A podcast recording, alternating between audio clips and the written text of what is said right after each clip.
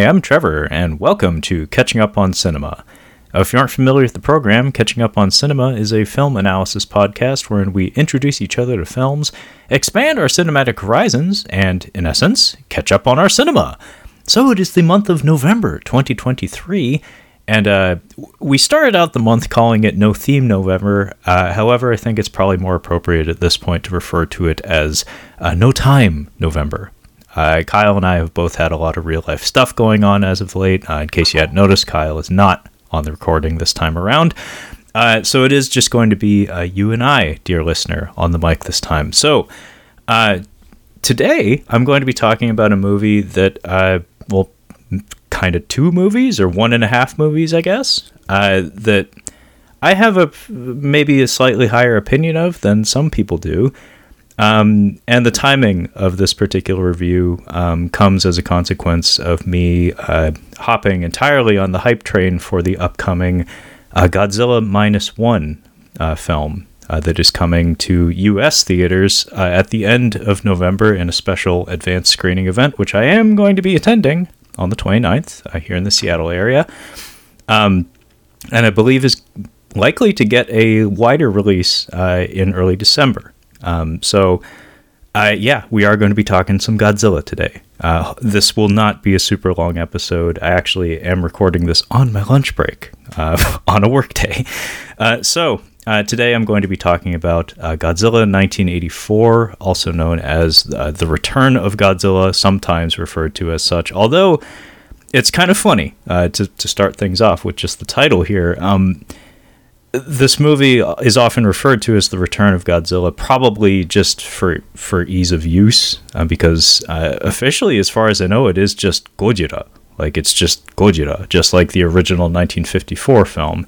Um, but I often see seen it, it talked about as um, Godzilla as the return of Godzilla, um, which to me has always been kind of goofy. Um, anyway, I I'm also going to be talking a little bit about uh, Godzilla 1985 um, because, like most Americans, that was actually my introduction to this film. Was the Americanized uh, recut of the film, uh, produced by New World Pictures. That is Roger Corman's New World Pictures. They obtained the rights to the 1984 film, and in fact re-edited and uh, shot additional scenes uh, for that film, which uh, for the 1985 version, that is um, which I believe actually has a shorter runtime as a result of the re-edit. Um, but yeah, it, this is I've I've said this before um, in in other recordings, probably with uh, my buddy Brad from the Cinema Speak podcast. Uh, Godzilla 1984, and I am going to be calling it Godzilla 1984 or Gojira 1984 interchangeably, so try to keep up. Um, is kind of like the rare example of a movie, at least in my mind, where I don't think there truly exists like a, a preferable cut of it, at least in my eyes. Um, I feel like both versions have their liabilities and both versions also have their strengths, such that no perfect version of the film, at least in my mind, actually exists. It's kind of a situation where if you were to take the strengths of both the Japanese original and the New World Pictures version, uh, the Godzilla 1985 version, and combine them, I think that would be the best version of the movie, actually. Um, which is kind of strange because generally, when we think of these kinds of things, when we think of a, a recut, like an um, like using in air quotes an Americanized cut of a foreign film, you kind of immediately jump to the conclusion that oh yeah that has to be the inferior cut of the film. I mean you'd be hard pressed to argue that godzilla king of the monsters from 1956 is better than gojira from 1954 that that is simply not the case. It is an inferior cut of that film.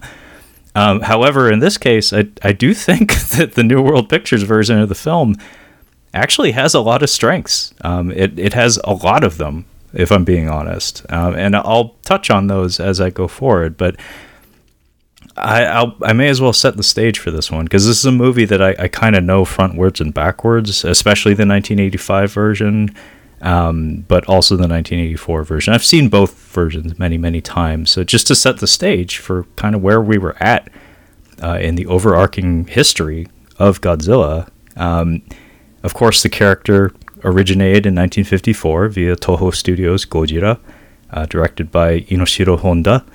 Um, he was actually courted, by the way, uh, to direct this this film, uh, Gojira from 1984. Uh, he refused, as far as I understand. But anyway, uh, the story of Gojira begins in 54, and then for decades after that, for a good solid two decades and change after that, uh, we were inundated with uh, Gojira and Gojira adjacent uh, Daikaiju films, that is, Japanese giant monster films, uh, many of which had special effects done by Eiji Tsuburaya. Um, and over the course of that two decades and change period of time, uh, the character of Gojira, who of course originated as a kind of like villainous, animalistic symbol of nuclear terror, um, would evolve and change with the times. I've always I've always said that like Godzilla and James Bond are kind of your your ongoing cultural barometers. Um, and like basically they're they're the trend setters and the trend chasers depending on like the overall quality of the film that they're currently starring in. Godzilla changes with the times. Uh, and what happened with Godzilla was that uh, he came out swinging with a fury as as this this booming image of of fury and violence and terror, and then a few short years after that, he's friend to all children. Uh, they slapped him on a pl- plastic lunchbox and they they sold it. They sold him. Uh, so yeah, you go into the '60s, you go into the '70s, uh, and Godzilla is his his budgets are dropping. Like Toho is not putting the same love and care into the films that they were in the earlier days, in the salad days of Godzilla, I guess you'd call it. Um, and by the time you get to through the 60s and 70s, he's he's a superhero. He's a comic book character. His movies have a very bright color palette. Uh, there's often a Kenny character, like a little kid with unlimited military access and short shorts, who is like Godzilla's pal or admires him from afar in the, like over the course of the narrative of the film. Um, and he does goofy shit like slide on his tail and, oh yes, even fly at one point if we're talking about Gojira versus uh, Hedorah, uh, the smog monster uh, for us American fans. Uh, and then in 1975, just one year after uh, his 20 year anniversary of being on the silver screen, uh, Mechagojira no Gyakushu, uh, Terror of Mechagodzilla on U- in U.S. cinemas, um, aka the second Mechagodzilla film. Uh, that was the last of what they call the Showa era of Godzilla. Uh, he would kind of bow out of cinema for a very long time. Uh, Toho kind of put him to rest. They put him into hibernation, I guess is more accurate. Uh, because, uh, as I said, the amount of love and care and money um, being put into the films was going down. I believe Japan had some economic troubles. Uh, I I think that's true about the entire country, perhaps just Toho Studios, but I do know the early 70s were kind of a rough time for Toho. Uh, so I think they just decided the juice wasn't worth the squeeze anymore. Uh, so in 1975, uh, Godzilla was put into hibernation. Flash forward to 1983 ish. And uh, the story goes, as far as I know, uh, the like kind of executive producer that kind of, like kind of the shepherd uh, for the Godzilla franchise as a whole from the beginning, as far as I understand. Uh, Tomoyuki Tanaka. Uh, as far as I understand, he was commissioning scripts for a Godzilla revival project, and he like he was just looking for an opportunity. He was waiting for the winds to change on Godzilla. Basically, he was lo- looking for an opportunity to make another movie. He was just waiting for the people, like like mainstream culture to give him a signal that it was time to do that. Um, and as we all know, like especially in 2023, nostalgia comes in these waves. Uh, and often it's like a 20 or 30 year rule. You, these days, it seems like we operate on like a 20 year rule for like nostalgia waves and whatnot.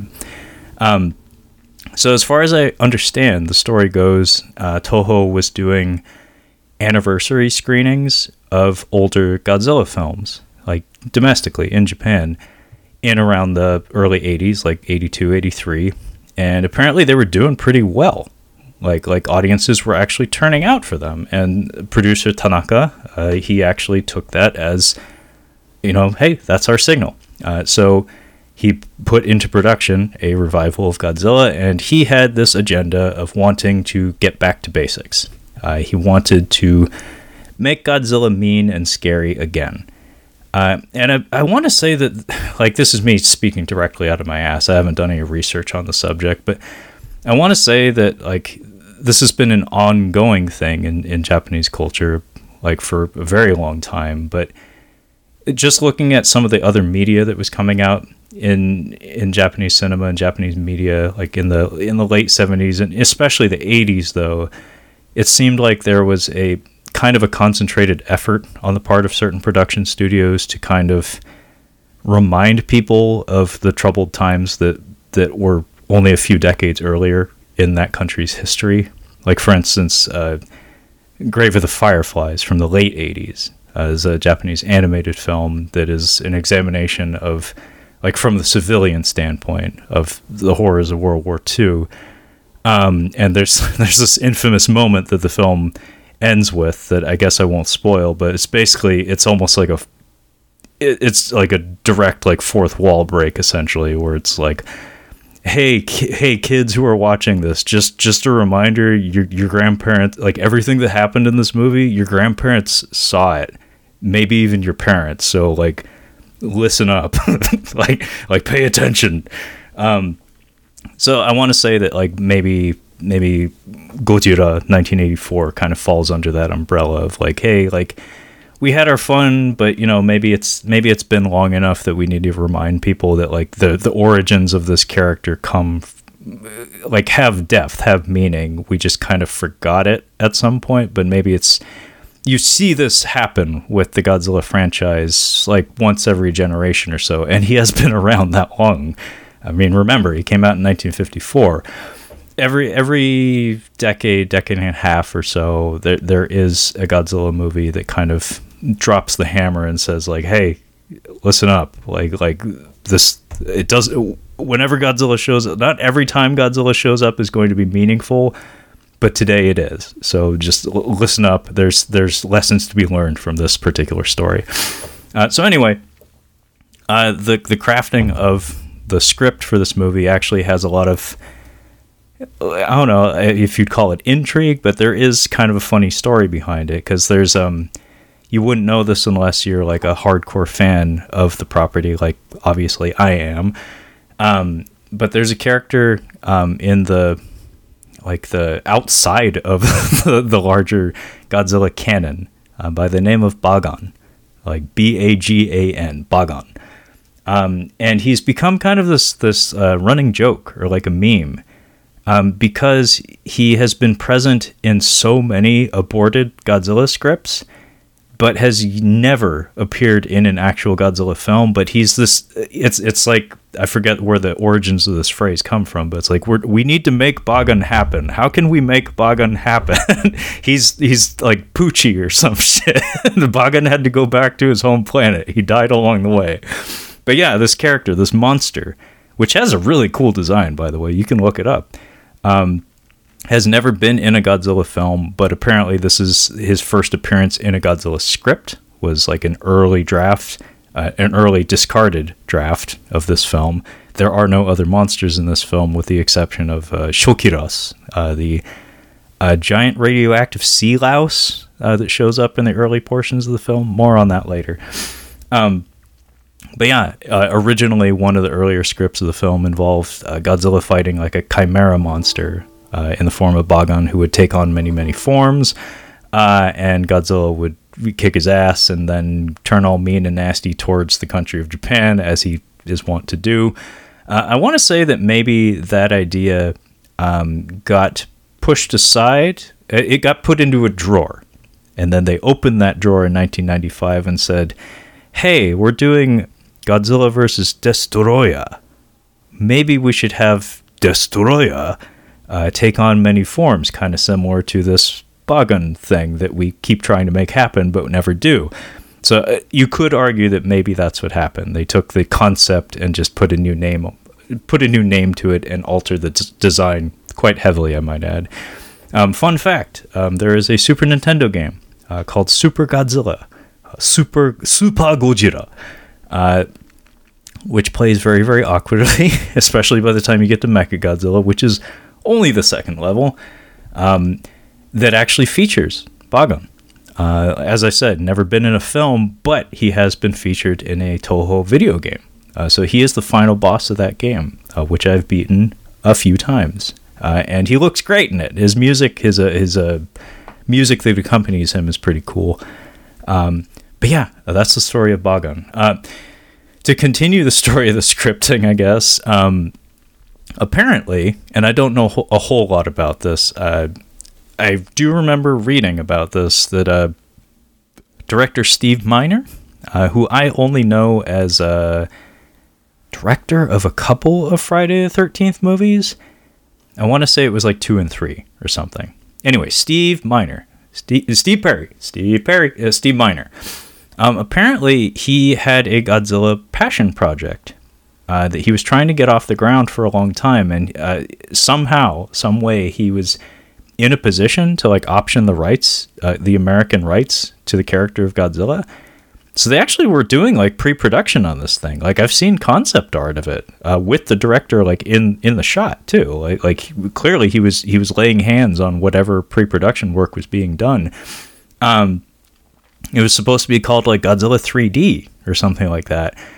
Um, and oddly enough, uh, that film obviously was never made uh, because I think Toho lawyers maybe no, I, I, don't think lawyers got involved, but probably the window closed. If I had to guess, was that I know it was like a limited option situation, and he couldn't get a producer, like he couldn't get a studio to back him, um, and as such, the project just ended up. It was a whizzle, it was a wazzle, it was very dished.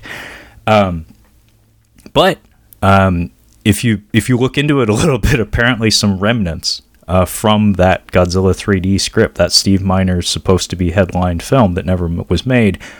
Um, there's some like odd little details in there that actually seem to have found their way into this film. So I don't know if anybody contacted anyone's legal team over that, uh, especially considering the film was never made. But yeah, uh, apparently some of the political intrigue um, and the uh, the cadmium missiles uh, utilized by the Super X uh, attack plane um, in the finished film, in the actual Japanese finished film, um, f- are thing like tidbits that were present in in that American script that was again never shot. Uh, so very very fascinating. Um, but yeah, uh, this would be Godzilla's return to cinemas after a nine year uh, nine year period of rest. Um, and as such, Toho actually put a lot of effort and resources into it. Um, and as a result, it is a very, very handsome film. Uh, it has a scale and like an epic quality to it that no Godzilla film prior to this had ever attempted. Um, and it feels very contemporary um, in sight and sound. Uh, in a lot of ways, structurally, like it makes me think of like late '70s American um, natural disaster films. Like The Towering Inferno comes to mind, where it has. I I'd, I'd hesitate to call it like a procedural quality to it, but it has there's a certain kind of pacing and a certain selection of characters that you find commonly in in like an American like earthquake or airport or again towering inferno type movie that feel like archetypes that were in the minds of the people making this film. Um, but yeah, as I said, the film actually features no other uh, enemy monster. Uh, this is Godzilla doing a solo appearance, something that he had not done, as far as I know, since 1954. Um, every other Godzilla film that comes to mind is uh, him versus something or other, or an ensemble situation, if we're talking about, like, say, Destroy All Monsters. Um, and as a result, uh, he gets all the spotlight when it comes to the majority of the special effects work. Uh, and the special effects in this film are very, very good for the most part, um, which is actually kind of the subject of um, one of those examples where the 1985 cut, the New World Pictures cut of the movie, has some advantages over the 1984 cut because there are a lot of techniques, there's a lot of technologies attempted in this film, but as a result of kind of the pioneering um, that went on during the special effects crafting process for the, the original Japanese cut of the film, there are certain elements that work better than others. And what I'm referring to there is, um, I mentioned this earlier, uh, so I'll touch on it now. Uh, Shockirus, the uh, radioactive sea louse. So in the early in the early scenes of this movie, there's a fishing boat, the Yahata Maru, um, that is it falls under attack by Godzilla. It all happens off screen, um, but the aftermath of that is that uh, apparently sea lice, like those little white popping things that you see on the beach sometimes, apparently they were hitching a ride on Godzilla, and because of his intense radiation, they grew large and carnivorous. Um, and they fell. The story goes, and again, this is all just implied. The story goes they fell off of his body onto the ship and attacked the crew members and like drained them of body fluids and stuff. And we do get some nifty like I don't know, some grisly imagery in the form of like desiccated corpses and stuff um, in the aftermath of the attack. We don't actually see anyone get killed on screen, um, but the actual like rubber puppet monster of the giant sea louse just doesn't work. like like it looks cheap, it looks crummy, it looks chintzy, um, and in, they retain its presence in the American cut of the film. It is in the film but the way that they cut that sequence is much more hurried. Um, not not to the point of being disorienting, but they they selectively omit certain shots, i.e., the ones that didn't look so hot, uh, in order to sell the effect to the to the greatest extent. Um, and as a result, the the Japanese cut of, of that sequence feels kind of clunky. It's lacking in drama and and weight um, and yeah, the the effect just looks kind of shit. Like it, it look it looks like somebody throwing a rubber rock at somebody, and clearly it doesn't it isn't as heavy or as powerful as the actor. Um, by the way, the actor's name is Ken Tanaka. Uh, he doesn't have a lot of credits on IMDb. Interesting. Um, he uh, clearly he's like trying to make it seem like a big menacing powerful creature but like you can tell it weighs like two pounds or something. Uh, it, it's just a lousy sequence, lousy. Um, and I think the way the 1985 cut of the film handles it is the superior cut, if you ask me.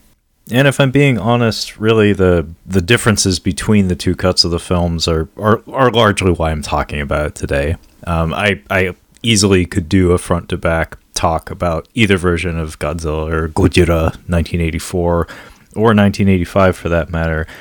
Um, but like I said, this is no time November, um, so I'm actually actively trying to keep this kind of quick. As I said, I actually started this recording on my lunch break.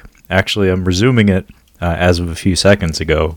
Uh, so this will be the first time, I think, maybe ever, I've had to record a podcast in two different sittings. Feels weird, man. Um, so yeah, uh, just to go over like some of the, I, I guess like I, I'm not going to go over an exhaustive detail like all the differences between the two films. Um, you can certainly look that up on like moviecensorship.com or whatever if you feel like it. Um, but I, I think what I'd like to key in on are just like th- things that I think maybe both versions could could borrow from each other to to make for that that mythological perfect cut of the film that, as I said, doesn't exist. Um, so I just went over uh, the sea louse sequence. Um, as I said in the 1985 version of the film, that sequence is cut down. Um, in addition to that, um, there's also an entire um, effects prop essentially um, that is removed from the 1985 cut of the film. Uh, if I understand correctly, like under the uh, advisement of Roger Corman, where it's like that would make the film look cheap we don't want New World Pictures films uh, to look cheap. um, so what I'm referring to here is um, they actually constructed like a, a two scale um, giant rubberized Godzilla foot uh, for the 1984 cut of the film um, that was used to like for like in camera shots where they would have this giant prop come crashing down next to cast members or crush cars or things of that nature to to to make Godzilla kind of feel like he has a more immediate presence um, next to the actors or what have you. Um, if I'm being totally honest, I love the ambition there. Uh, very reminiscent of Dino De Laurentiis' uh, King Kong from uh, what was it, 1976, uh, 70s Kong, uh, the the one with the Rick Baker gorilla suit. Um, that looks really, really good when it's Rick Baker running around in the gorilla suit, but looks really, really bad when it's a 50 foot robotic gorilla that they advertised very heavily uh, in the marketing of the film. Um, but whenever you see it on camera, uh, it's only for a few seconds and it looks like shit. It does look like shit. Um, and that's kind of the similar type of ambition that we're seeing here with the, the giant rubberized Godzilla foot. Is it's only in a couple of shots, honestly, of the Japanese version of the film, um, but it, it moves incredibly slowly, and more importantly, though, the uh, the tip of his toenails, like his toenail claws, and the I guess you'd call it the sole of his foot, the underside of his foot, are like 100% just like flat, and it looks hideously unnatural. Like it, it looks like a wood carved figure or something. Um, and it moves very, very slowly. It has no sense of danger to it whenever it's on screen with the characters. It's it's it just doesn't work. Like I, am glad it's not in the 1985 version of the movie because it, it, looks like shit. Um, so that's like that's like a, a, subtraction that I felt actually um, benefited that cut of the film because as I said, it's only in a couple of shots of the 84 version anyway, um, and nobody nobody misses it um, or should for that, I guess. Um, but those are subtractions, and something that I've kind of been dancing around um, as I've been sucking 1985's dick here um, are the additions. The the much uh, the much like I don't know how much people hate these or how much like I don't know what the general consensus is when it comes to regarding uh, the American additions to to Godzilla 1985. But uh, myself, honestly, I'm kind of split um, because if I'm being totally honest, um, Raymond Burr, uh, who was uh, the star of Godzilla King of the Monsters, uh, Perry Mason himself, um, he was brought in uh, to reprise his Steve Martin role. Um, yes, his, the character's name is Steve Martin. He's a reporter, he's a journalist. Um, he was brought back uh, by New World Pictures to film scenes uh, for Godzilla 1985. Um, and all of his scenes, basically, with the exception of him uh, being recruited by a government agency, all of his scenes take place in like a, a Pentagon, like war room kind of situation with a whole bunch of military personnel surrounding him. And very frequently, the movie will cut back to him.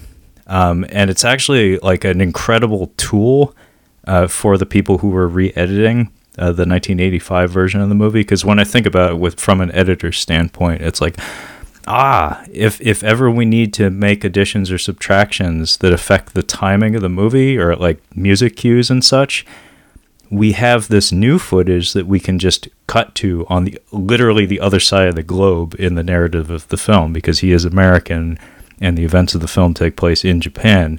We can literally just cut to Raymond Burr and add whatever fluff dialogue we need to for timing purposes. Uh, so it's a huge boon uh, to whoever had to re-edit the film. And in fact, I should probably look that up because actually the edit, the just the general timing of the edit of Godzilla 1985 is something that I, I think I hold in higher regard in some ways than the 1984 version. Um, I'm looking for an editor. Uh, Michael Spence is listed as an American, obviously, uh, by the name, uh, editor that worked on the film, as well as Christopher Young apparently supplied uh, additional music uh, for the 1985 cut. Now, if you don't know who that is, um, look him up. He has done some good work in Hollywood. Uh, famously replaced, essentially, um, Danny Elfman on Spider-Man 3. Um, he he was doing like in between work, like he was he was working under Danny Elfman on the Spider-Man films, but something happened where Danny Elfman and Sam Raimi just hated each other or some shit. Like like they got into it real serious or something. Um, and as a result, Christopher Young, as far as I recall, um, actually scored Spider-Man three. Like Danny Elfman was just like, "Fuck this!" Like you can keep the themes that I made for that Spider fella and that Goblin fella, but the rest of that shit make someone else do it. Um, so holy shit, Christopher Young did some in between work. That's cool. Oh, yeah, Michael Spence apparently uh, handled the ed for uh, 1985. Um, but I'll, I'll get back to that. I'm trying to get myself back on track here. So the Steve Martin scenes. Um, everybody sucks. Uh, like all the like pretty much all the acting performances from the American actors are pretty uniformly not great. Um, the the young redhead guy that uh, is saddled with the unfortunate responsibility of having to serve as a walking, talking Dr Pepper ad. He's mostly obnoxious. Uh, the old fella, he's all right. Um, the Robert Stack looking guy, he's all right. But Raymond Burr is really the star of the show her, here. And I know sometimes people make fun of his performance or probably more accurately his presence in the film. Like just why is he here? Like why is this why is this excuse me, fat white guy here telling me about what's going on in Japan right now? Why is he an expert on Godzilla? And yeah, I'll admit a lot of his dialogue is cringeworthy because a lot of it deals with like Orientalism and like faux mysticism and stuff. He has some sort of weird psychic connection with the monster. I don't know. It's not explained. nor nor is that accurate either. I'm exaggerating. Um, but if I'm being honest, he commits to it. Um, and in fact, I was doing a little bit of research earlier today, and uh, apparently that is true. Like, not only did he really commit to the material and try to make the best of it that he could, apparently, like publicly, like this man Raymond Burr was was actually kind of stepping up for the movie. Like it was thought of as kind of a joke like like they had acquired the rights to distribute the film and re-edit the film and stuff outside of Japanese territories for not that much money as as I recall. And they were kind of planning to make it into a bit of a farce um, because Godzilla kind of was that in the in the popular consciousness in in like not only here but in Japan also. Remember, like he he's coming off of 20 years of being a fucking hero to all children and oh yeah, a Hanna Barbera cartoon, and oh yeah, a Marvel Comics character. he was he was kind of a joke. Uh, so this return to like his more serious portrayal was was a very big leap. Uh, and as such, New World Pictures, as far as I understand, was not really preparing to, to treat it like a serious film. They're kind of going to lampoon the, the movie that they purchased, basically.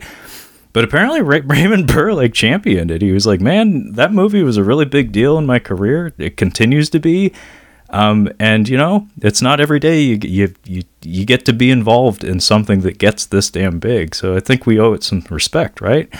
So apparently, like I I I applaud the man. Apparently, he really stepped up for the big G. Um, and big bonus, uh, the uh, heartfelt little speech he gives uh, over the ending sequence of the film. I, I just learned this. Uh, apparently, he wrote it himself. Kind of makes me think of, uh, was it Liam Neeson at the end of The Grey? Uh, as far as I recall, uh, I, I think I read somewhere that he wrote the poem, uh, that Live and Die on This Day poem or something himself. Um, so, yeah, like I said, the, a lot of the scenes with Raymond Burr, the material is shit. A lot of the actors outside of Raymond Burr are not so great. But he himself, I kind of appreciate. So that's that's a weird backhanded compliment to to the American recut, but I I thought he I thought he really showed up, which is uh, not something I guess you could say for everybody involved. And oh yeah, I did mention the Dr Pepper uh, product placement in the film. Uh, Dr Pepper did uh, obviously front some of the bill for the production of the film. Um, and you better believe the Pentagon has a fucking Dr. Pepper uh, machine in its main hallway. And yes, as I said, that redheaded gentleman uh, most certainly holds up that can with the logo facing outward uh, as he takes a sip. Um, so that's that's kind of cringeworthy. Um, other additions uh, come in the form of like, and I'm not going to go over everything as I said, but I'm just like I'm doing a stream of consciousness here thing. Try to try to keep up. Uh, good luck with that. Um, the big one that comes to mind is uh, now, dear listeners, uh, there's a good chance that you're maybe a little on the younger side. hopefully you are. Like it'd be nice to have a diverse listenership. But um, in the mid '80s, there was a little thing called the Cold War, and during that time, um, the United States and at the time USSR, um, Russia and other Soviet states, basically, um, they didn't like each other. They had beef with each other, and as such, uh, the Soviet Union was the basically the heel uh, in in every story possible. They were shoehorned in as being responsible for all the bad things that ever happened in the 80s. like they, life would find a way in American cinema in the 1980s, and this film is no exception. What's fascinating about that is that so I didn't even bother to explain the plot of this movie. I understand that, but we have a kind of an inciting incident in this movie where it turns into not only a monster movie but also kind of like a international political flashpoint kind of movie. So we have a situation where in Japanese waters, Godzilla attacks and destroys a Soviet uh, nuclear submarine. Uh, and as a result of him attacking Soviet military hardware, uh, that whole nation it takes umbrage with the big G. Um, but because the the battleground for which any you know where any munitions will be tossed happens to be the Japanese territory, um, we have a whole sequence where because the Russians are talking about using weapons, the Americans who are Japanese like Japan's allies to this day, um, they they all assemble and they have a they have an audience with uh, the Japanese Prime Minister, uh, who by the way is played by uh, Keiju Kobayashi, uh, who is a Toho stalwart as far as I understand. He shows the fuck up for this movie. Uh, if ever there was a acting via, uh, VIP or MVP, excuse me, I'm sorry.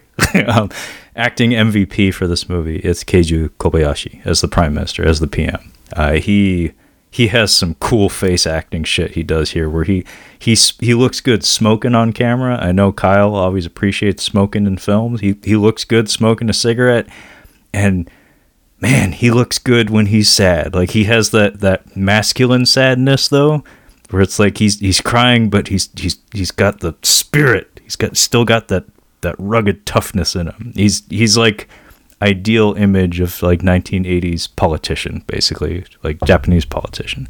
Uh, he's great in this. But anyway, we have this whole sequence where uh, a representative of the USSR and the United States both ha- hold this meeting with the PM, and they're both telling him, "Yo." Uh, Godzilla's a problem, um, and we really would like the chance to toss some nukes at him and the PM, like in the 1984 cut of the film, says nothing, and he goes and he he holds court with his uh, with his advisors, and then he comes back to them.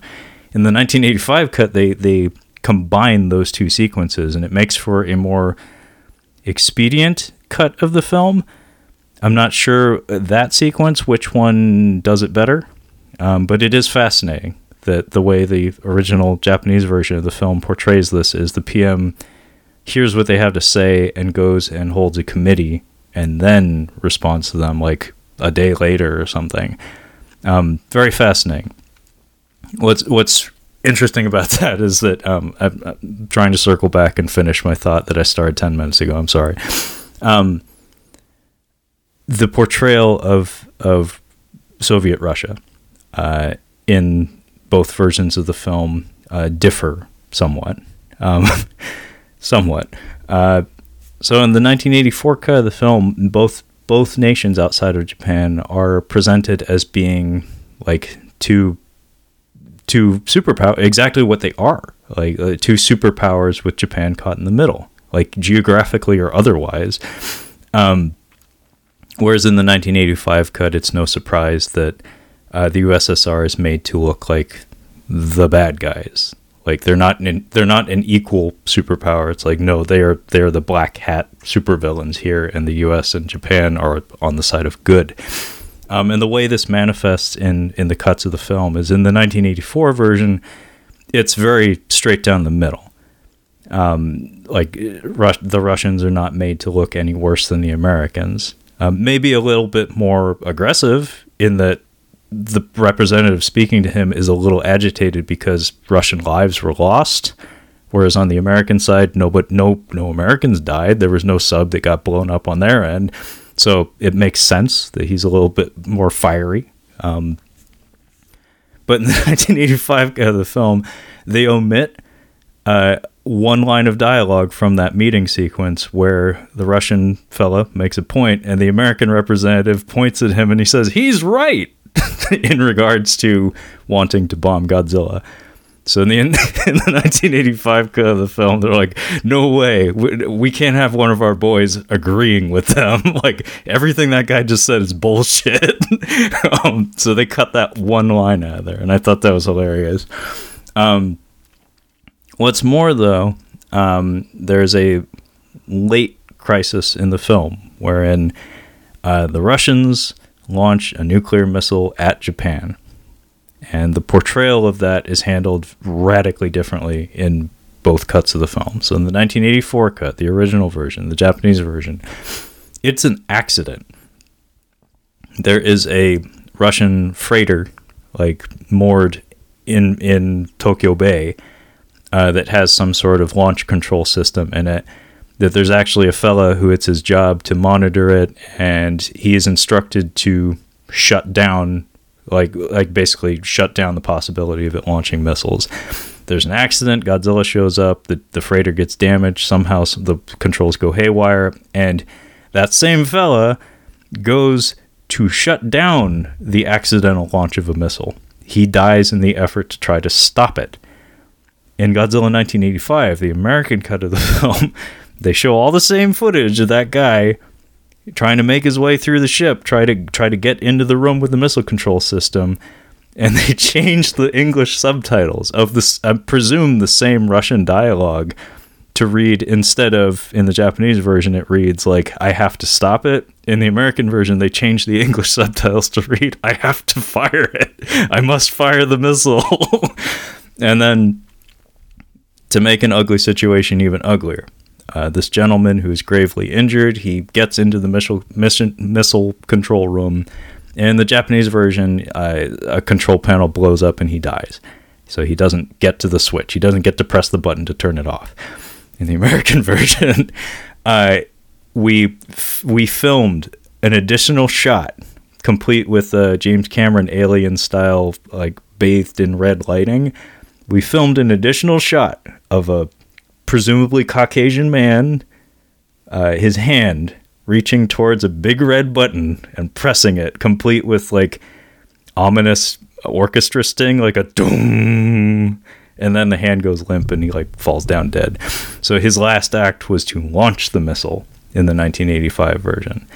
Uh, thereby make thereby thereby solidifying the Russians as untrustworthy and hyper aggressive, um, which hey, maybe that's true, but but uh, it's it's kind of hilarious, like the I don't know the the efforts to like politicize the film uh, to to make the Russians look bad, very very very deliberately. Um, but yeah, in the 1984 cut, it it's kind of straight down the middle, where like the whole thing is that Japan is at the mercy of both of these superpowers. They are they are fearful of both of them, even though the Americans are technically their allies. And that whole sequence that they cut, the the the uh, intervening sequence between the two meetings that the PM has, um, it is it is cut from the 1985 version, and that is a damn shame because for timing purposes, I get it because it is kind of a long and very very talky scene. Um, but it's some of the most interesting stuff in the movie is these these old men in suits in a back room having a conversation about the the political ramifications of, of what is being asked of them right now. And they very candidly throw it out there that's like, you know, I'm pretty sure that both of these countries, uh, both America and the USSR, I'm pretty sure both of them are just itching to toss a new age tactical nuclear weapon into somebody's backyard just to just to see if it works. Because remember, Japan is still the only country to ever actually been attacked with a nuclear weapon. Um, and it's antiquated technology by today's standards, and today we have things that they call tactical nuclear weapons that are supposed to be much smaller and quote tactical in their application. So the idea is the the Japanese are very very fearful of allowing their their homeland to be used as basically a test kitchen. Like like they don't want to be a lab experiment for other greater military powers newest toys basically.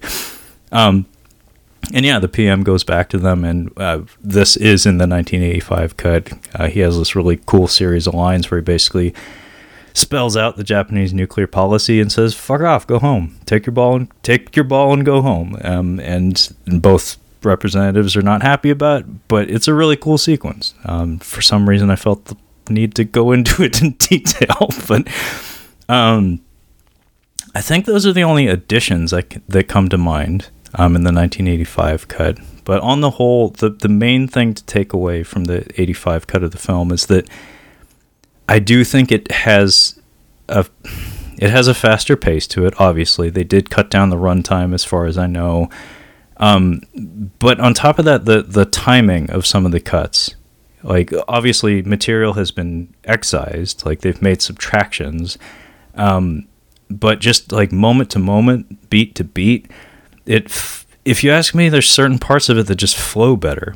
Like there's certain shots that are trimmed ever so slightly um, and on top of that, it's a weird thing to say about a, a recut of, of a movie that was released very successfully, as far as I know, theatrically. But the the way that the the audio visual edit is handled, it I feel like it harmonizes better with the soundtrack for the film. Because um, a lot of the 1984 cut of the film are weirdly flat. like a lot of scenes are are weirdly silent, and it does give it like a haunting atmosphere at times. But if I'm being totally honest, sometimes it feels kind of lifeless. Like it, it feels like some of the the music cues that are yes very very blunt and manipulative, like emotionally manipulative in Godzilla 1985. Give it give it more spirit, give it more life, make make minor things feel more impactful. Like it is dumb in in that it's like the going the very very obvious route of using audio cues and such to guide the viewer towards how they should be feeling in this moment. But I I'd be lying if I said it wasn't just more engaging and more effective. Engaging is is the main thing because I'm not gonna lie, certain parts of the original cut of the film are weirdly flat. Where it's just like, why is there no sound? Like, why is there no music here? traditionally these movies ha- are unbearably noisy if i'm being honest um, but on the subject of the soundtrack um, i would be remiss if i didn't point that out um, score is composed by reijiro koroku uh, who i only know from one other project again speaking directly out of my ass i, I, i'm not researching on the fly um, with the exception of looking up an actor's name uh, keiju kobayashi salute good actor um, Koroku is. I know him from uh, the Guyver. Uh, he did the um, Kyoshokusoku Gaiba, uh, Bio Booster Armor Guyver, uh, OVA series from the mid 90s. Uh, if you're not familiar with Guyver, um, I promise you, uh, Kyle might not be happy about this, but I promise you. Uh, oh, maybe I could get Brad. Brad would watch the guy. Brad would totally watch the Guyver. Um, I'll get somebody to talk about the Guyver with me because uh, it is something that is near and dear to my heart. It is one of the very first manga I was ever exposed to when I was a wee lad. I was very young, way too young to be reading something that violent. But hey, I guess with that, that's what uh, older cousins are for. Uh, but um, in the nineteen in the like 1995, I think um, they made a OVA series. I think it was, it was, like 12 episodes or something. Only the first six are good. Um, you can quote me on that. Uh, the the quality level of that shit dips. It dips hard after episode six. Um, but those first six episodes, pretty fucking good. They're pre- pretty all right. Um, to date, I don't think they've ever actually done a good Guyver um, like video project like like every they've had like two or three different anime. They've had an OVA movie. They've had two live action movies, and not one of them's done it right. if I'm being honest, uh, just the manga. Like the manga is like the only way to go. Anyway, the uh, the OVA series was scored by Reijiro Koroku, and uh, holy shit, uh, I should look him up um, because he is a really talented composer. Um, I only know him from the two projects, Godzilla 1985 or 84, excuse me, and Guyver. Um, but the scores for both of those projects. Oh yeah, wait, wait, wait. He did one other Guyver thing, and it's it's a funny little thing. It's called the Guyver Image Album, and I did buy this on CD uh, from CDJapan.co.jp uh, back in the day. Um, it's called the Guyver Image Album, and I guess what it's supposed to be is it's a concept album of music that uh, composers and singers who were familiar with the material thought would fit the vibe. Like they composed like character themes for I think something at the time didn't exist. So I don't even know if the anime had been made yet, like if that OVA series even was made, but they made this album that had songs and pieces of music inspired by the manga. And if you ask me, that's such a cool idea. Um, I seem to remember um, the girlfriend. I think she told me some singer that she likes uh, did a concept album for um, Stranger Things. I think it was what she said. I don't remember who the singer was, but if you're listening to this, maybe you know music better than I do, especially contemporary music, because I don't know shit about that. Um, but yeah, uh, Reijiro Koroku. He uh, his sound is I'd describe it as like metropolitan orchestral like it, it has a very very contemporary, very very modern modern vibe, but it has like a a, a grandness to it that is unique at this point in the Godzilla franchise. In fact, I'd say it's almost unique to the entire Godzilla series. If if I'm being honest, it stands out. Uh, it has it has a a weighty very dramatic, very melodramatic, um, but very intense and uh, kind of haunting quality to it. Beautiful music. Not the most propulsive at times, but he has a couple of military marches in there, like the Super X theme. Uh, and I'll have to talk about Super X. Uh, the Super X march is fantastic, um, as is some of the JSDF, the Japanese Self Defense Force uh, marches, are also, you know, propulsive and energetic. There's also like a I would describe it as like a, a countdown track that plays a couple of times in the movie um, that has a you, you, would know it if you heard it. Um, that has some really fun instrumentation.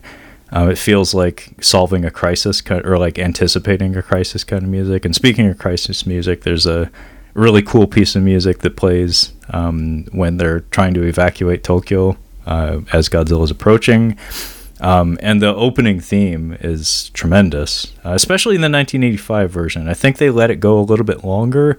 And in fact, I, I think the opening titles of the 85 version are better, if I'm being honest, because the, the way it's handled in that is in the 84 cut, in the original, it's just uh, volcano footage uh, with credits laid over it.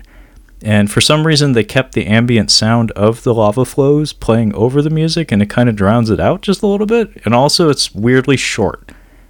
Um, it doesn't run very long, and then we get our title, and then the movie starts. Um, whereas the 85 version does this really kind of interesting thing where they, they let the, the theme go long, they have the credits play, but it plays out over black screen, and then these like tears of of fire like strips basically. Like imagine you're like tearing a rectangular strip of paper down the middle of a piece of paper or something to reveal fire underneath. You know like you do. Um, they do that and it's it basically what it is is the word godzilla um, framed in macro. So you only get to see like portions of each letter being formed and then as it reaches the end uh, the camera like zooms out rapidly and we get to see Godzilla 1985 and in fiery lettering. I think it was really cool. Like I actually like it better, if I'm being honest. Man, apparently I really like. I told you I was sucking this movie's dick. apparently I really like Godzilla 1985. And it, it is important to say this. I did say that Godzilla 1985 is probably far and away the more familiar cut of the film to most non-Japanese viewers, and that might have something to do with forming a bias on my part, um, because I did see that movie when I was young, and I wasn't privy to the original Japanese version. I wasn't privy to a viewing of it until probably the mid 2000s when I bought it on a bootleg DVD. Um, and it would not be until like the Blu-ray era, like 2014, 2015 or something, that it was officially, I think, released in this country via Kraken Releasing, uh, which is a very, very small uh, publisher, but you better believe I bought that disc. Um, so yeah, I, I could be biased, much as I imagine a lot of other people are, at least from my relative age range and from this country, from the U.S. Um, but yeah, tremendous score. Um, and as I said earlier, though, I, I do feel like the 1985 version of the movie uses the score in slightly more interesting ways. I know I'm probably repeating myself, but like the the phrase that came to mind was that it's utilized more intentionally. Um, it's it creates more potent emotional cues. Um, whereas in the 1984 cut of the film, there's a lot of things where those music cues are omitted or are using different music that just it's just like they just laid down an audio track and just kind of haphazardly cut to it. It it doesn't feel it doesn't feel as intentional, I guess. So in some ways, I feel like the the way the score is utilized in the 85 cut is just more interesting. um, please don't misunderstand. I am I do think both versions of the film are very very good. I would probably rate both of them equally if I'm being honest. This is just me kind of like thinking out loud about all the things that one does differently from the other. Um, and uh, one other thing I guess I should talk about um, is actually here. I'm going to pause for a second just to talk about Super X. Um, so the Super X attack plane, as they call it in the in the English dub, um, is a really cool thing where it's like in lieu of an enemy monster for Godzilla to fight, somebody on the production probably came to the conclusion that it's like you know. I don't. I don't think I want. I don't think I want us to get our asses kicked like us, as in the Japanese uh, to get our asses kicked the entire movie is like maybe it'd be kind of nice if we had like something that worked against him because like we didn't in Godzilla 1954 in in Gojira nothing fucking worked everything we threw at that guy you know the only thing that hurt that motherfucker was when he dropped a fucking tower or building on him on himself like that's the one thing that hurt him if you remember that moment in that movie like there's a uh, or maybe I'm thinking of Godzilla versus Mothra. Anyway, there's a bit in one of those early Godzilla movies where like a tower or some shit falls on his tail and he gets pissed about it. It's Godzilla versus Mothra, excuse me.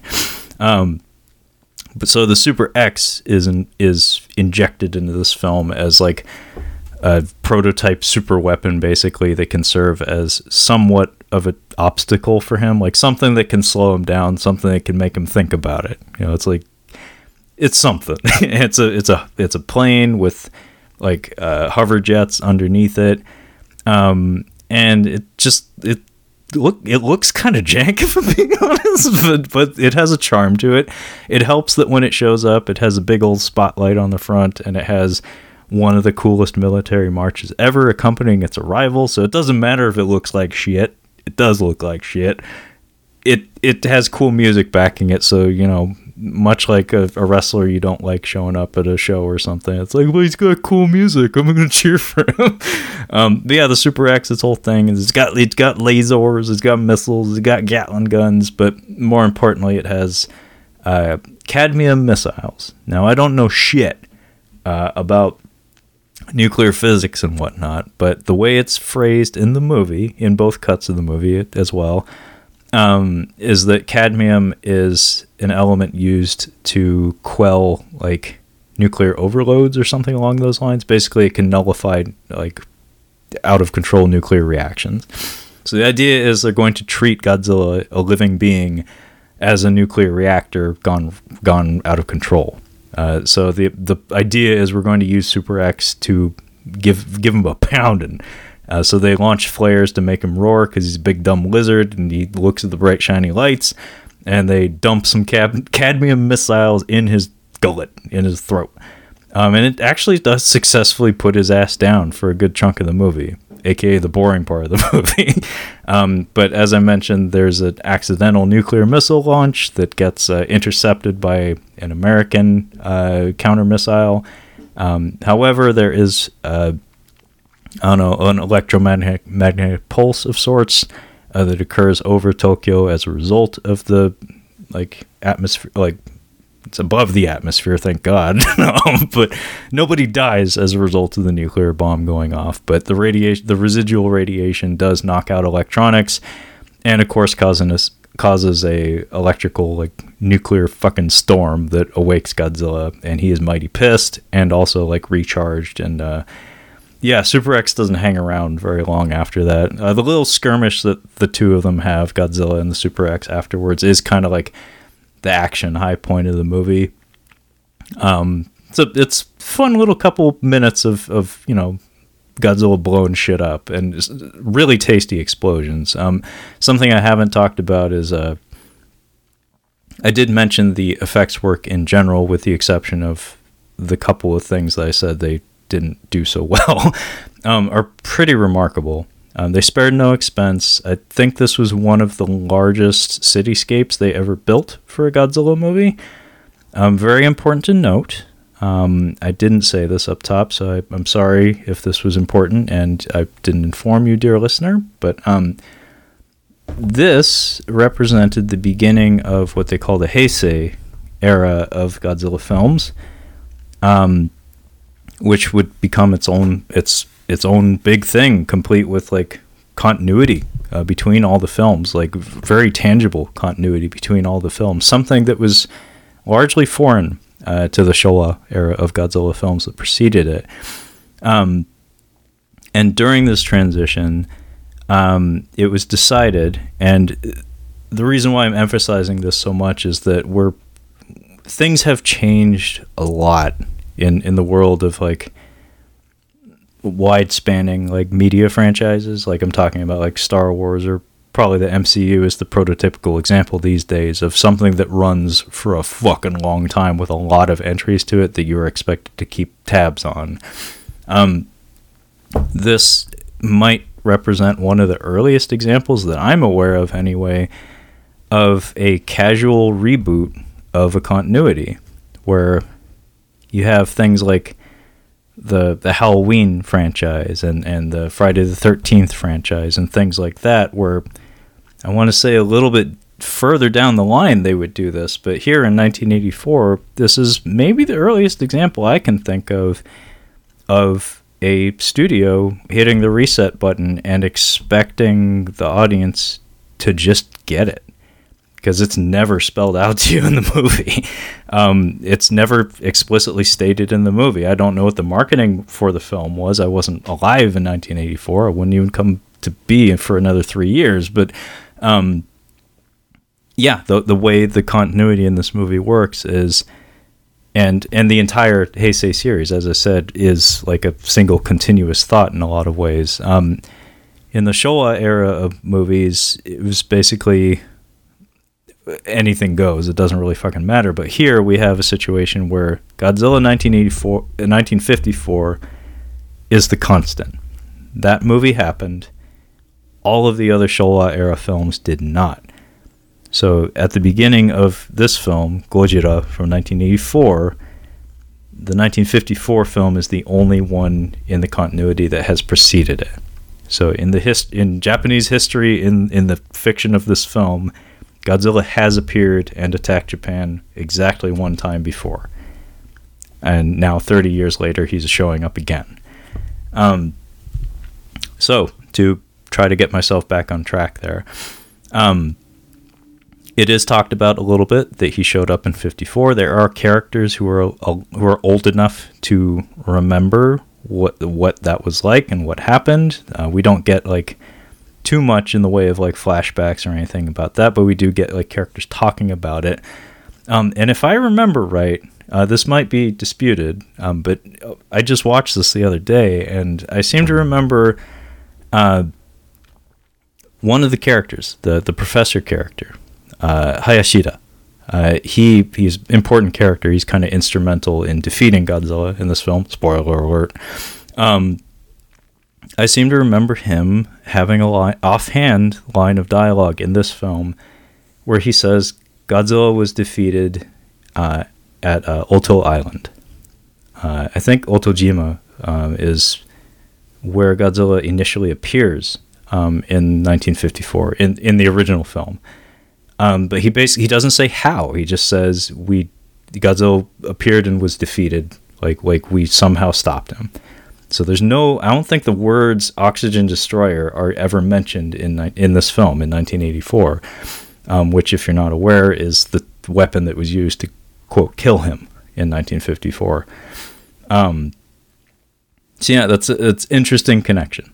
Um, but yeah, in the transition uh, to again try to complete the thought that I started 10 minutes ago.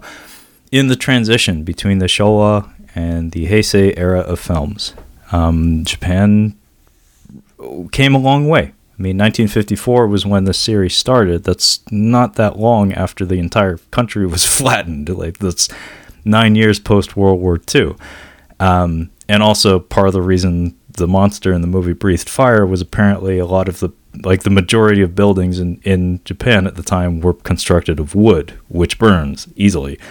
Um, whereas in 1984, 30 years later, Japan is, you know, in a, in the middle of like an economic boom or a bubble, or I think it was a bubble at the time. um, uh, they're riding high, and Tokyo is uh, transformed with some of the largest sky- skyscrapers in the region. It, it's a it's a megapolis, if we're being honest. Um, and as such, it was decided on some level of the production that's like, you know, that 50 meter monster just isn't gonna cut it, man. He's he's not gonna look like shit next to these buildings. Like our, these buildings eat 50 meters for lunch, man. So uh, it was decided, hey, we should make him bigger, like like to make him more impressive amongst the cityscape, and also like saying that you know saying this a little bit quieter it's like also if we change the scale of the buildings we don't have to add as much detail to them and that'll save a lot of money on time and labor uh, so, so i mean that that might be part of why they did it.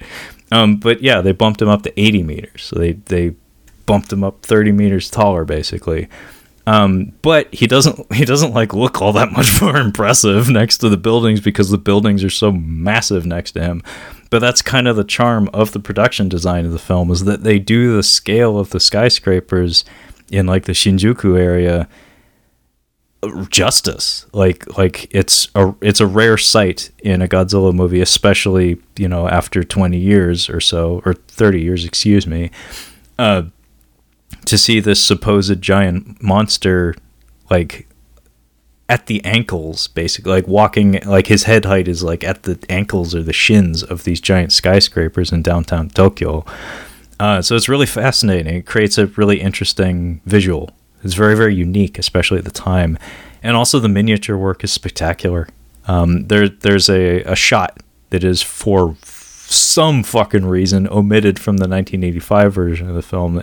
Uh, in in like fan circles, I think you could easily just use the the uh, the phrase like reflection shot, um, and they those people, the people who know these things, would get what I mean. But essentially, what it is is it's a a very large building that Godzilla walks alongside, and w- because of the reflections of all the windows, all the glass, and all the steel, um, Godzilla is is not technically in the shot, but his reflection is seen alongside the building. Um, it's just a really artful shot, and in fact, a lot of the shots of a lot of the effect shots in this movie, the dialogue scenes not so much, but uh, a lot of the Godzilla sequences are shot very artfully. Like the way the camera is positioned is interesting. Uh, the way the camera moves is interesting. Uh, they use a lot of different lighting schemes, a lot of kind of impressionistic stuff with like using the the red light of like flames and such to and uh, alongside like some really powerful music cues to like make Godzilla seem fucking devilish and evil as fuck. Like this Godzilla is mean. Um, and yeah, a lot of the city destruction scenes are very very cool. Like uh, there is a noteworthy example of um, uh, stock footage utilized during Godzilla's attack sequence on the city. Um, it's footage of a, a, freeway blowing up, essentially, uh, from I think the film is called Prophecies of Nostradamus. Uh, it's another Toho production, and the use of stock footage in Godzilla films is very, very, very common um, across like its entire existence, essentially. Uh, but it is curious that there's a couple of shots during his initial rampage where it's like, huh, that's uh that that footage looks old, and it's because it is. It's like from ten years before this movie came out. um, but yeah, uh, there is a. What was I going to say? Um, so, um, th- there's a, a really cool sequence when he first arrives um, at Tokyo Bay. Um, it's it's like a cool trailer shot essentially. Although putting it in the trailer would probably be a huge spoiler. Where we get um, Godzilla being attacked by jets, um, something that was used to like ward him off um, during his initial attack in the 1954 film. Um, and the way the pyrotechnics are handled there is really really cool. We get to see Godzilla bust out his breath weapon. Um, but this sequence is is kind of an example of like the difference in like the overall like approach to the edit of the soundscape of the films of the 1984 and 85 cuts of the films because in the 84 version we have these actors wearing like helmets and, and oxygen masks like people in the cockpits of these jets. So we get all these shots devoted to them like putting down their visors and grabbing hold of their flight sticks and you know going off to fight Godzilla and stuff. And their facial expressions are very very animated like there's a lot of eyebrow action going on and you can tell that they're saying things but for some reason they didn't record any dialogue for them so it's like why are you showing me all these people's faces if they're not going to be saying anything or being like being allowed to emote to the full extent that they can Whereas in the American cut of the film, they have all these stupid fucking things that they're saying. Like, I think one of them literally says "Sayonara, sucker." It's like, oh man, like, oh, this, this, is definitely cut by a white guy, somebody in the ADR booth. Um, yeah, uh, yeah, that was embarrassing. But um, just those offhand bits of dialogue, that just that extra layer of energy and noise, to me anyway, is kind of welcome because I mean the music that plays over the sequence is powerful and is great, but seeing just seeing all that eyebrow acting that's going on, it it makes me it leaves me hungry for like a sayonara sucker. Or something Not exactly that, but just some kind of dialogue, like people screaming or saying, "Look at the size of that!" Like these missiles will go through Godzilla like shit through a goose, or some stupid shit like that, or Eagle One, Fox Three, if we're talking Independence Day terms, or something like that. Um, and on top of that, like um, it's a different scene, but I may as well use this continuing the thought. Um, when Godzilla is first seen in the film, uh, he attacks a nuclear power plant. Um, and there is a bit where he first arrives at the nuclear power plant and uh, his footsteps i don't know how he snuck up on somebody but he did stealth godzilla he just snuck up on this poor security guard but yeah godzilla his footsteps cause the ground to, to splinter and crack underneath the security guard's feet. Uh, he falls on his ass and he looks up the entire length of godzilla. He gets some godzilla package as he's looking all the way up the length and the height of him. Um, then we get to see his his big old Kermit the Frog fucking face, and uh, the way that this the way that the sound editing is done here. In the 1984 cut, that guy like kind of quivers in terror, and then we cut to a shot of Godzilla from below, from cock first, essentially, um, of just Godzilla walking over the camera and that's it. Like the mu- there's music playing, and we hear stomping because Godzilla's approaching, and then he walks over the camera. It goes all black, and then we cut to a wide shot of Godzilla. In the '85 cut, again, it's blunt, it's stupid, it, it's it's manipulative, it's emotionally manipulative, but I kind of like it. Um, the the security guard falls on his ass he, he looks up, he does the whole bit, he's entranced by Godzilla's magic cock, and then as Godzilla is walking over the camera, they treat that shot as a POV shot. So the guy doesn't just sit there in silence. Like we get to hear him go like, ah, ah, ah, and it's like it confirms very concretely that's a POV. And when it goes black, it's because that POV got squashed. And I kind of need that. and also, it helps that that vocal performance is not half bad. Like that guy does sound fucking scared. Uh, and it's just like one of those really small things. It's like you know, I I like that. I like that being there. It's like yeah, that guy's dead because the way it's the way it's shot and it's just so silent. In the 1984 84 cut of the movie, it's like I don't know what that's supposed to be. Maybe the cinematographer just wanted to look up at the the big lizard's package or something. Like it's totally silent, so I don't know if the guy's still there or something. And they kind of like do that again later in the movie, where there's a there's a, a happy hobo uh, who's taking advantage of all the uh, all the catastrophe happening in Tokyo, and he's like looting places. He's basically just running around getting boozed and enjoying the chaos and stuff.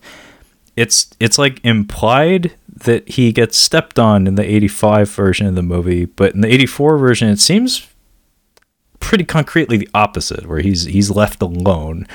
Uh, it's a weird thing, but the the performances of that character are very different between the dub and the 84 version, but I won't get into that, but um should point out that the uh, the nuclear reactor attack sequence um, begins a new trend um, in in the in this portrayal of the character of Godzilla, kind of from here on out, is that he it's concretely spelled out that he feeds on nuclear energy. Uh, he is attacking the nuclear power plant and other parts of Japan because he needs nuclear energy. And in fact, he attacked the Russian nuclear sub for its reactor.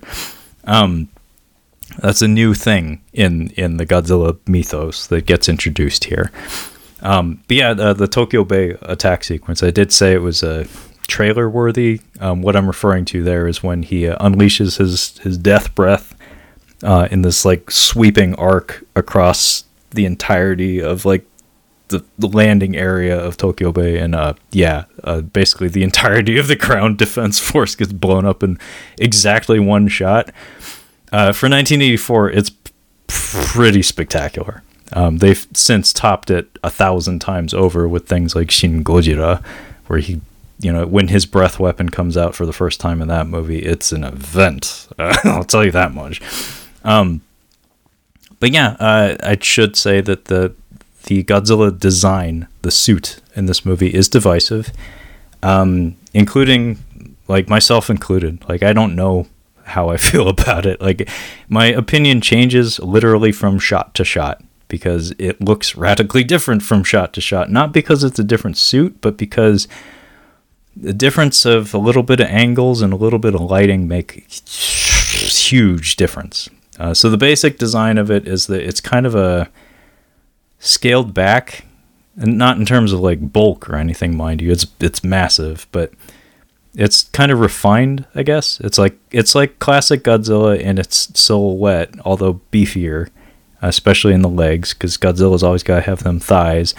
Um, but like his spines are kind of subdued as compared to say like the like the Megalon era of the character. Like they're they're not as they don't protrude as far from his back as they have uh, in other portrayals up to this point. Um, he retains or he reacquires um, some design elements that were discarded uh, over the years um, in the form of uh, he has pointed ears um, that go backwards and um, fangs, um, both elements that were present in the 1954 original design that were discarded at some point but came back here. And I like those. I like that a lot, uh, the fangs and the ears. Um, but the big thing that, like, the deal breaker I think for most people is the eyes. And I did use the phrase Kermit the Frog earlier um, because, like, the true Kermit the Frog Godzilla is the Megalon era of the character, like 1973 to 1975, mostly 73 and 74. He he looks like a he looks like Kermit, or he looks like Oscar the Grouch or some shit, uh, especially in 1973 because his coloring was more green. Um, but here he also has big giant eyes with a lot of white Um, and depending on what angle you're shooting him from, sometimes he looks like he's I don't know, like he's he's got some mental issues or something. Like like he's kind of he's either like really stoned or he's checked out or something. There's certain times when the suit feels more alive than others. And very curiously, the suit is shown to be capable of blinking about three or four times in the movie, but uh, for some reason, this is a thing that is not seen very often in Godzilla movies. Uh, it confuses me because it's such a it's one of those small details that brings so much life to an inanimate object. Um, but yeah, he only blinks like two or three times in the movies, but you notice it every time it does, largely because his eyes are so fucking big. Um, but yeah, sometimes it looks fantastic, sometimes questionable. Um, and also, this was, I think, the first Godzilla movie to make use of something they called a Cybot. that basically it was a giant animatronic. Uh, I did mention there seems to be a little bit of a connection to the Dino De Laurentiis uh, King Kong. They also attempted to do something like that, although on on a smaller scale or larger scale in the form of King Kong. But here it was like I think they said it was 18 feet tall, but something about its uh, its movements from the neck down weren't great. So virtually every time you see it in the film, it's largely just facial close-ups where it looks great. Um, and most notably, you get like a bust up shot of it um, after it's been hit with the cadmium missiles, and he's like drooling and looking kind of fucked up. Um, that looks great, especially because it has a, uh, inflatable chest, so you actually get to he- see him like taking breath, and like you get to hear his heartbeat and stuff. It, it's it's a good prop. It's well designed. Caveat: It doesn't look a damn thing like the actual suit. So there's it's very obvious that you're looking at two different props whenever we cut to like extreme facial close-ups that make extensive use of facial expression. It's clearly a different sculpt, a different prop, um, which to me is a little bit distracting but it does look fucking great, and it is very well articulated. So it's it's probably it's probably worth it uh, to the production. Very important to note: uh, Kenpachiro Satsuma uh, portrays Godzilla in this film. Apparently, he was a late replacement, and as a result, uh, the suit was sculpted for someone much larger than him. Uh, Satsuma, uh, the story behind him, as far as I know, is he was like a perennial portrayal, uh, portrayer of uh, Godzilla villains. Like he played like I think Gigan and uh, some of the other enemy monsters in the Showa era. Um, scruffy little guy. I've seen him in interviews. He uh, uh, his philosophy in portraying Godzilla was bring the hate. Like he he was cussing up a storm in that suit. Like he was always pissed off. Um, and apparently freakishly strong because he's a very small guy and this suit was reportedly like 240 pounds or something. Uh, supposed to have been like at the time, especially maybe still um, one of, if not the most like heavy Godzilla suits ever built. Um, and sadly, it was stolen. Our luggage was stolen. Uh, that's it's a really good uh, Bill Murray line from uh, Ed Wood. If you haven't seen it, our luggage was stolen. For some reason, I love that. Um, but yeah, the suit was actually stolen from the Toho backlot, like right after they finished filming, which really fucking sucks because they have museums for this shit. Like Godzilla suits are not built to last; they are made of rubber and whatnot, and they do decompose quite rapidly and like really ugly. Uh, they get ugly. They get brown and they just melt to shit. Like I've seen some Godzilla suits that all that's left of them, like all that's left of them, is the top half of the head, and it's just it looks like a pile of shit with eyeballs. Like it's terrible. but hey, these it's it's Japanese philosophy. Everything is transient, you know. Uh, it's, it's it's like poetry, right? um, but yeah, uh, the suit was stolen, so it cannot be displayed anywhere, which really sucks. I hope whoever stole that 250 pound hunk of rubber enjoyed it. Um, but yeah, I, I, thought that was incredible that uh, he was a late minute replacement and it was not sculpted for his physique. Jesus Christ. Um, so I'm about done here. I'll, I'll just say that the uh, the ending of the movie. Um, just to being as I'm spoiling things left and right, I'll just say there is some bullshit that they add to this movie that thankfully they don't really carry over to other movies. It's a way to end the movie. I'm not super keen on retaining it as a part of like Godzilla's uh, I don't know the the way he functions, but basically they discover that Godzilla has some form of bird anatomy um, that makes him responsive to bird song, um, such that he will follow certain like noise made at a certain frequency that mirrors that of that mimics that of bird song. Uh, so they construct a giant audio transmitter, like a giant sonic emitter, on the other side of a volcano, um, and they turn the thing on. It works. They spend most of the movie working out the kinks of getting like the frequency down right, I don't know why it took so long, if I'm being honest. It's like, yeah, I mean, you wanted to see the city get blown up, right? But yeah, the Super X is destroyed. Some of our human characters have to like run away from Godzilla, like they're like literally at his feet as he's about to step on them, and then they turn the thing on. He hears the sound and he just does what a big dumb lizard would do, and he just drops everything, and eh, like and just turn literally does an about face and walks back into the ocean. um, and swims his ass down south. Um, and uh, I think the island is uh, Oshima, and the uh, mountain is Mount Mihara. Um, and yeah, he goes out to the volcano, and uh, it is active. And uh, he stands at the base of it, and they set off some explosives uh, that toss him into the volcano. not to be seen again for another five years um, in a much better film. we'll get to that someday, maybe. But, but yeah, the the ending of the movie uh, has a gorgeous piece of music that plays over it.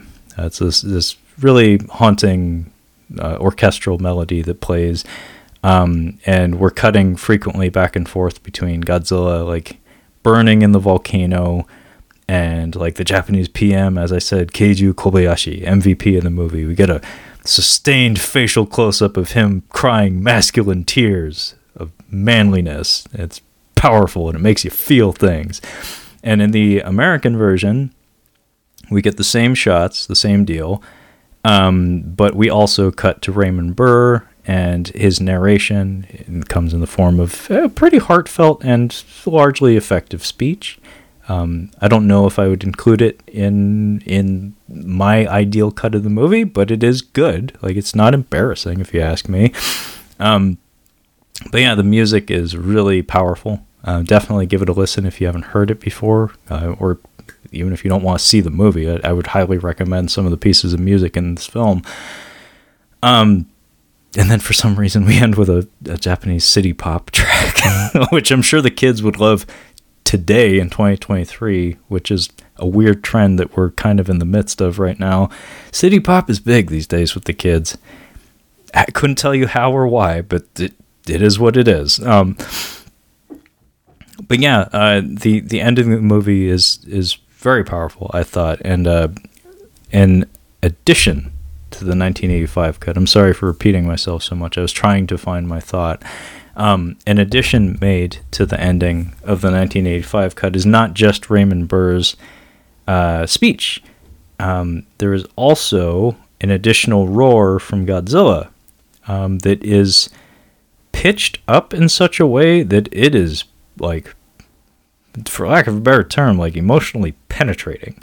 Like I had, I had a friend uh, who grew up in a uh, like a, a pet friendly household. Like they had a family dog his entire life, um, and I remember him having like a really, really visceral emotional reaction uh, to the end of this movie. Remember, we were little kids, but you know, that's, that's, when you should be watching Godzilla movies. If you ask me, like hell, if I have kids, they're gonna be watching Godzilla like when they're like three or some shit.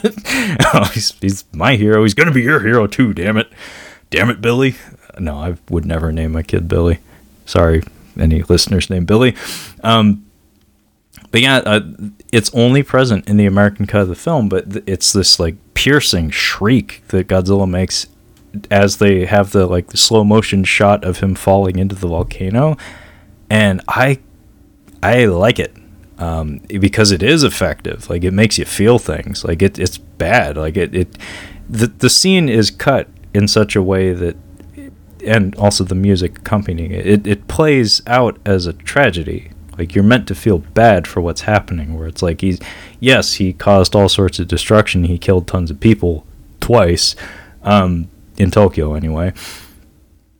But he's ultimately a big dumb animal. Um, he doesn't even know why he's here or what he's doing right now. Um, so you're, you're, it's meant to be a tragedy. You're meant to feel bad that that we're doing this to him.